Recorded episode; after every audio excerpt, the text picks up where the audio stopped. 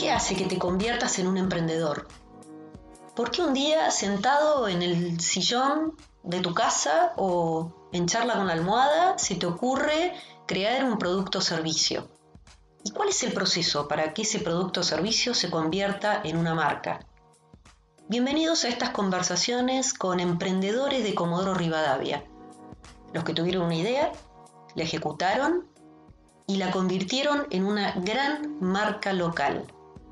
Soy Ana Tronfi, les doy la bienvenida a mi podcast Marca Registrada.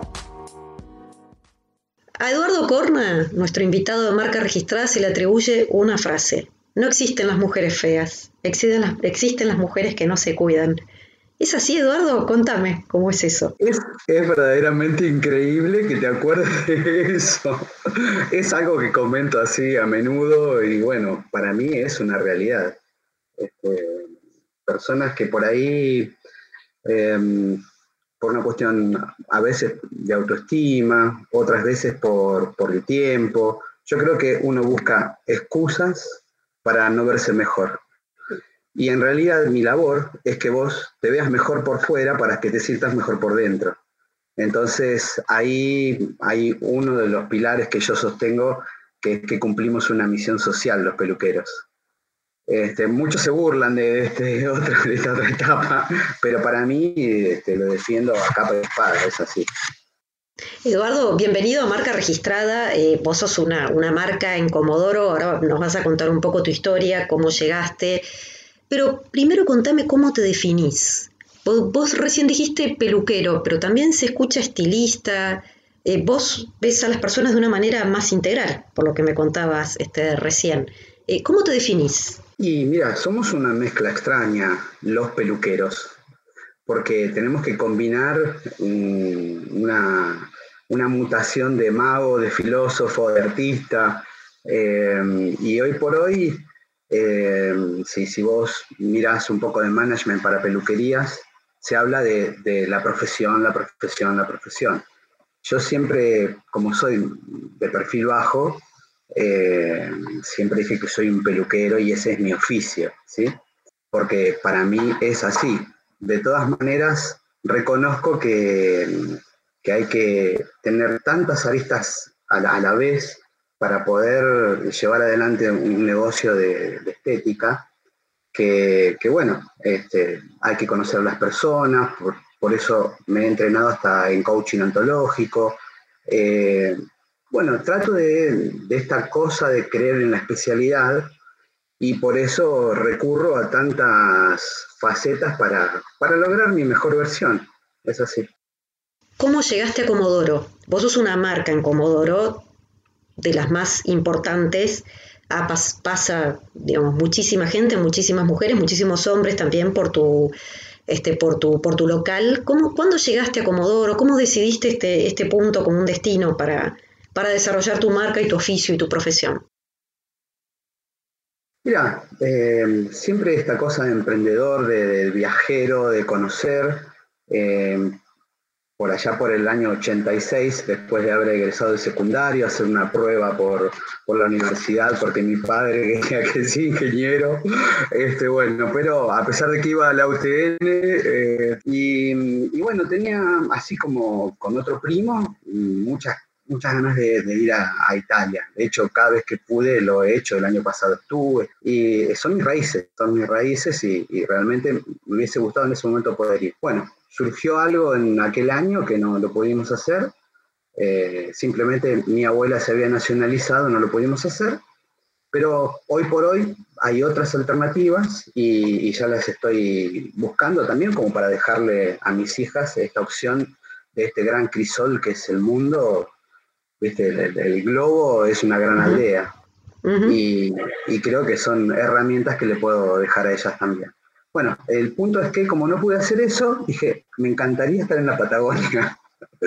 y bueno, este, justo se dio a través de una persona, yo colaboraba con alguien en el, en el Centro de Patrones de Peluqueros, en la Federación de Peluqueros, y alguien fue a buscar a, un peinador, un, alguien completo que se pueda hacer cargo de un negocio. Y bueno, vine a probar suerte tres meses Eh, eso fue allá por el año 87. Y, y, en realidad en un mercado donde había menos de 80.000 habitantes, eh, dije, ¿cuál, ¿cuál sería mi idea de negocio? Eh, ese concepto de negocio que tenía que desarrollar para, para, una sociedad como la que había en ese momento, ¿no? Entonces, bueno, el mercado, eh, si bien yo venía con, con mi gusto personal, tuve que adaptarme al gusto profesional. El gusto profesional se dice que es el que le pertenece al cliente y en ese momento eh, se atendía mucha familia. Entonces, bueno, eh, traté de enfocarme, yo siempre pongo el ejemplo de, no sé, de un, un traumatólogo que se especializa solo en algo. En Comodoro, bueno, hoy, hoy por hoy creo que en el último censo vimos más de 300.000 habitantes y no sé, en forma subterránea quizás, supongo, estaremos en los 500.000, ya somos otro tipo de mercado y quizás alguien pueda desarrollarse, especializarse, especializándose solo en algo. Eh, y, bueno, este, de todas maneras yo insisto que cuantos más, volviendo al caso del traumatólogo, si, si pudieras abarcar absolutamente todo lo que puedas ofrecerle a ese paciente, tendrías otras herramientas para desarrollarte mejor. Te instalaste en Comodoro y de acá son tus hijas también, ¿no, Eduardo? Sí, sí, sí. Sí, bueno, eh, eso te estaba por contar que en, aquel año, eh, vine a probar tres meses y bueno, al poco tiempo ya extrañaba un poco, antes de venir acá estuve un paso fugaz por Mar del Plata también, eh, donde gastaba más de lo que ganaba, mis padres me tenían que ayudar, te soy sincero, porque la vida es mucho más divertida. Llegar a Comodoro y que un domingo no haya, en aquel momento no había ni un supermercado abierto, imagínate, ¿no? casi depresivo era, era solo trabajar, trabajar y trabajar. Sí, pero bueno, la Patagonia me atrapó, siempre lo místico que tiene, eh, me encanta estar al aire libre, eh, bueno, soy así. Y bueno, conocí a la mamá de mis hijas y decidí quedarme, así fue. Ellas son mis dos hijas, que ahora lo que es la vida, ¿no? Yo que era el único porteño de la familia, terminé teniendo a mis hijas hace varios años viviendo allá y yo soy el que va y viene constantemente las veces que, se pueda. Vos hablabas al principio de, la charla de la cuestión estética, eh, asociabas tu trabajo con, la autoestima, además de lo que ves cuando alguien se pone frente al espejo y vos detrás para ver qué, qué le haces a esa persona. Hablabas de eso y hablabas de tu venida a Comodoro. Eh, contame qué encontraste en Comodoro, porque más allá del mercado, de lo que decías de la especialización, Comodoro sigue siendo la misma. Tenemos un clima bastante hostil, eh, tenemos un paisaje que no varía. ¿Con qué te encontraste cuando llegaste y, digamos, qué, qué, respiraste y, aún hoy? ¿Qué mantenés de manera transversal esos primeros tiempos en, Comodoro y lo que seguís viendo hoy? Bueno, eh, como te decía antes, mm, me gusta mm, pensar que Buenos Aires es una jungla de cemento para mí, a pesar que nací en capital. Y, poder, a ver, el porteño generalmente ¿qué hace? Eh, se va a Bariloche, se va a Córdoba, va a Mar del Plata. Entonces, Comodoro te ofrece un poco todo eso que a mí me gusta. Eh, me, encanta el mar, de hecho he practicado algo de buceo, eh, me encanta salir a cerrear, mi, mascota Canela me acompaña cada vez que podemos. Y después, a ver, no sé si mi lugar en el mundo es Radatili, pero la verdad que me gusta mucho, eh, estoy allá y si bien, a ver, mi vida transcurre dentro del negocio eh, y en el plano afectivo siempre va a estar en primer lugar mi familia, pero la peluquería es como que está un poco por debajo y, me consume gran parte de mi vida, pero cuando puedo aprovechar, aprovecho esas cosas que te mencioné de las ciudades de recién. Este, tenemos la posibilidad de la nieve, tenemos... La verdad que me, atrapó. Bien, ¿cómo se desarrolla para vos, Eduardo, una marca? ¿Sí? ¿Cómo fue tu evolución, tu trabajo? ¿Qué te da, la, qué te da cómo, cómo se construye en el sentido de es a través de tu clientela, es a través de la ubicación de tu local, es a través de eh, hacerte conocido, es ¿cómo, hiciste evolucionar tu marca desde el año 87 que llegaste a 86, 87 que llegaste a Comodoro a hoy. ¿Cuáles marcarías como los hitos más importantes para convertirte en un referente, como sos acá en Comodoro? Eh, yo trato de dejar parte de, lo, voy a ganar con, con ADN, con ADN es parte de nosotros, ¿no? Es tratar de dejar tu impronta, dejar tu huella eh, en, cada uno de los trabajos. Y, si bien uno comparte muchas horas de trabajo con la gente, eh, con el tiempo se generan ciertos lazos afectivos. Y, y bueno, quizás parte de, si bien las empresas son un conjunto de marcas, las marcas son personas, eh, y quienes no entienden de personas, para mí, no pueden estar dentro de un negocio. Entonces, eh, sí o sí, las personas que han trabajado siempre conmigo, el primer, la afinidad, ese feedback que tiene que existir con la gente, eh, en realidad una empatía natural con tu cliente, para mí es uno de los pilares para empezar a trabajar. Es ese gran contacto y creo que eso es parte de mi marca. Si, si vamos a hablar de, marcas, bueno, hay mucho para decir, pero eh, siempre lo, relacioné más con, con el afecto, con ese contacto con el otro, que después te permite hasta tener otra libertad al momento de trabajar, de estar más relajado, de la confianza, de, de, especializarme por ahí en otras cosas. Yo cuando veo, no sé, si ahora mismo, en este momento, te estoy mirando a través de la pantalla, eh, o al entrar al salón, ahora bueno, esta transformación digital es otro tema, ¿no? pero, volviendo al tema del trabajo diario. Eh, si, si alguien entra al salón, lo primero que hacemos es una lectura, son eh, tres pilares que tenemos eh, hacemos un diagnóstico visual.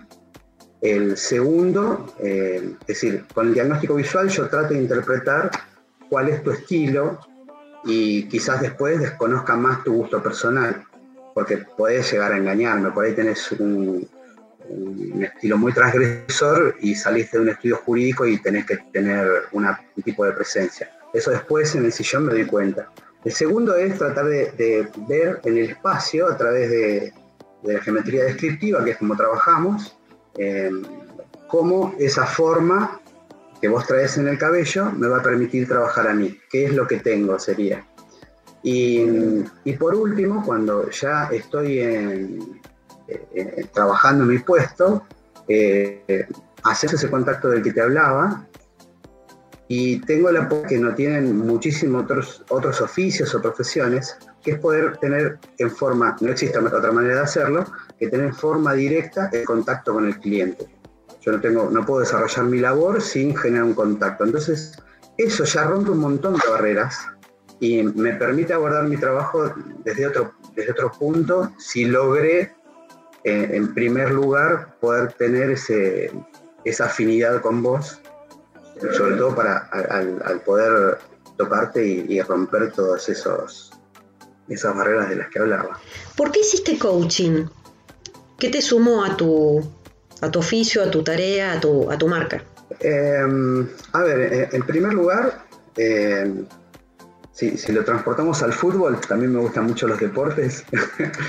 Yo una vez escuché a un director técnico que decía, eh, si bien tiene que luchar con un montón de, de cosas externas, tiene la más importante que son sus 11 jugadores o los que sean. En la cancha ese número, entonces tiene que aprender a desarrollar herramientas que le permitan resolver esos 11 problemas para que todos tengan su, mejor versión. Este, así que esa es una de las cosas.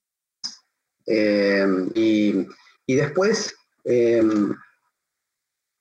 conocí a algunas chicas que, estaban acá en Management Patagonia, en la universidad, y bueno, con ellas me, enganché bastante. Eh, después a través de, hoy por hoy L'Oreal tiene una plataforma que tomamos todo tipo de cursos. De hecho, hoy estoy, eh, bueno, hice algunos Eh, durante todo este tiempo a todo el mundo le ha pasado lo mismo, como hablábamos de esta transformación digital, que ha generado una transformación cultural para mí, ¿no? Este, entonces, si, si, la transformación cultural no va acompañada de la digital, es como que no nos ayornamos y no serviría de nada.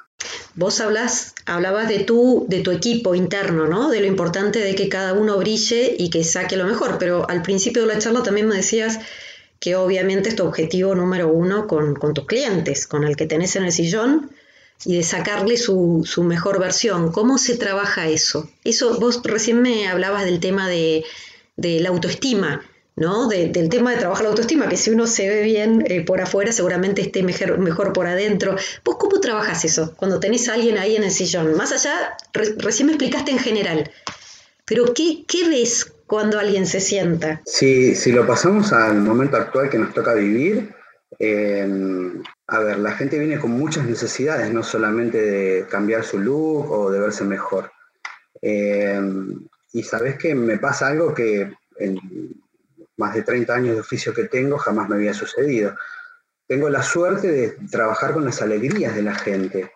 Eh, siempre estamos relacionados con todo tipo de alegría, de un casamiento, de una fiesta, de que me quiero ver bien porque voy a tener algo especial. Eh, bueno, después hay, hay tantos segmentos, de hecho lo hacemos, segmentamos a los clientes según su perfil y es una manera de, poder eh, generar ese contacto. Pero bueno, algo que para lo que no estaba preparado es, a ver, con la gente, esa confianza eh, demuestra sus alegrías, muchas veces a través de que nos conozcamos durante tantos años, compartir también sus angustias.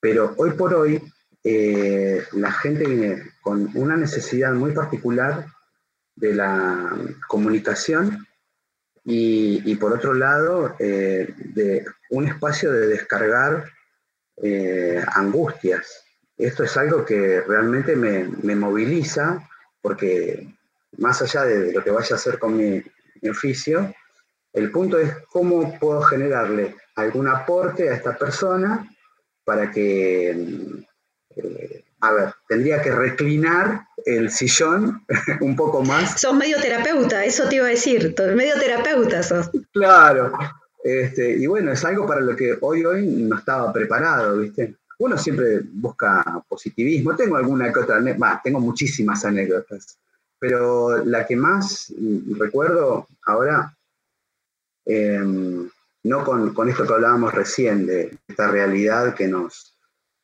estamos inmersos en esto de, que la gente, eh, no sé, vive con una constante angustia. Esa angustia a veces cae en una depresión y el otro día leía, bueno, una nota de un psicólogo que hasta sostiene que esto nos, sobre todo adolescentes, ese pensamiento de, replantearse la existencialidad y hasta llegar a, pensar en el suicidio, una cosa totalmente descabellada lo que nos ha llevado todo este contexto. Pero bueno, volviendo, volviendo a lo nuestro, eh, esto de, de, qué es lo que pasa por dentro, y el caso de una clienta que mm, no sabía, madre de dos hijos, te, pongo el escenario, madre de dos hijos, em, esposo, eh, lugar de fútbol constante, aparece una novia que le roba a su bebé. Mm. entonces, entonces esta chica, esta señora, me dice, es que, viste, si yo digo blanco, ella dice negro. Si yo digo salado, ella dice dulce. Entonces, la verdad, paso re mal los domingos. ¿Viste? Entonces, ya no, no importaba qué color íbamos a hacer o qué tendencia yo le iba a sugerir. Eh, y bueno, para mí fue decirle, mira, para, eh, tenés que buscar algo que las dos tengan en común. Ve la forma de, de que las dos puedan compartir en algo. Y bueno, así fue que en otra visita eh, este, ella me confesó que a la chica le gustaba la repostería y eh, gracias a mi consejo hacían muffins juntas. Y, Muy bien. Sí, sí, sí. Bueno, pero ¿por qué te cuento esto? Porque está relacionado con, lo que hacemos día a día. Eh, que ella le hicimos un cambio de look, estaba muy contenta y se lo mostramos, le explicamos qué es lo que tiene que hacer, cómo cuidárselo en la casa. Y, y entonces la frase es que ella me dijo, siempre me gusta lo que me haces, porque siempre me sugerís bien, porque me conoces. Pero a mí lo que más me gusta es que siempre me escuchas. Y eso me destrozó el alma. Así que me, dio un sentimiento encontrado, ¿no? Por un lado, eh, esto que me destrozó fue decir, no la escuchan en la casa, yo soy el que la escucha. Y por el otro, el orgullo de, poder haber aportado esto para resolver un tema familiar que no tiene nada, nada que ver con el pelo. No, y además esta, esta abstracción que ocurre de tiempo y espacio, en realidad, cuando estás en un, en un espacio, eh, tendencia a la contención que vos explicás que generás dentro de tu, dentro de tu espacio, dentro de tu salón y que es también la que genera la, este, la atracción a tu marca, ¿no? Este, un poco es eh, este, este rol de, de terapeuta, de, digamos, de administración de autoestima, tiene que ver también con todo esto que venís contando. Y, es parte de la impronta, me parece. este, pero no por una cuestión de marca, eh, sino porque es una forma de, de brindarme al otro también, ¿no? Es, ser abierto. Este, y bueno, además porque, qué sé yo, una vez, em, vos que me hablabas al principio de cómo es tu desarrollo de marca, em, y no sé, una vez leí algo que decía que creo profundamente en la especialidad, eh, no por un aspecto social, sino del punto de vista de la calidad y la excelencia.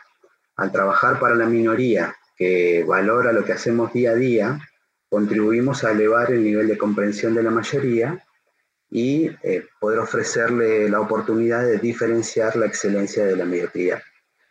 Quizás hoy no lo logremos, pero bueno, es, un camino y, estar ahí.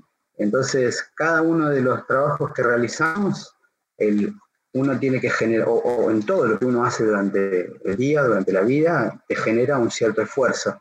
Y si ese esfuerzo buscas de, que sea para 10 puntos, es lo mismo. Por ahí es muy exigente o, eh, he escuchado alguna vez que, tu exigencia no tiene límites. Y mm. a ver, eh, si, voy a hacer algo, ¿por qué no hacerlo 10 puntos? Si voy a tener que generar sí o sí un esfuerzo, hacerlo de esta manera y listo. Si después te ponen un 8 o un 7, bueno, habrá que ver qué cosas se podrán mejorar, pero el intento está. Eduardo, y con esto vamos cerrando nuestra charla, eh, súper agradecidos de que te hayas sumado a nuestro podcast de ADN Sur. ¿Cómo te imaginas? ¿Harías otra cosa o te dedicarías siempre a este oficio? ¿Este oficio es una herramienta para vos? ¿O Eduardo Corno es una marca más allá de, de este oficio, en función de todo lo que tuviste, de, todo lo que nos estuviste contando. ¿Harías otra cosa? ¿Te dedicarías siempre a esto? Eh, a ver, de hecho, siempre hice otras cosas. Eh, siempre he buscado hacer otras cosas. Eh, en un momento tuvimos otro comercio, que no tenía nada que ver, pero está, dentro de mis pasiones, si a eso te referís. Yo no me veo a los a ver, uno siempre dice, todos los peluqueros dicen lo mismo, quiero colgar las tijeras. Y están un mes sin cortar, yo hace, cuando estuve en febrero en Italia, eh, estuve en un lugar y terminé una de las tardes, que era el Día de los Enamorados, justo, eh, un lugar donde estuve que se llama Idola Duomo, y, y, terminé trabajando ahí a la par como si nada, ¿viste?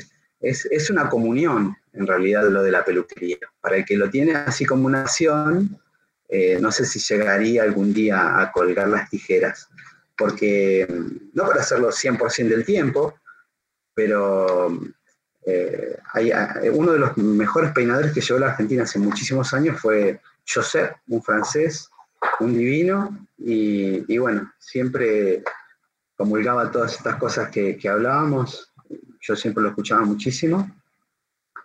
Y, bueno, él a los 84 años seguía subiendo a los, a los eh, seminarios, lo invitaban.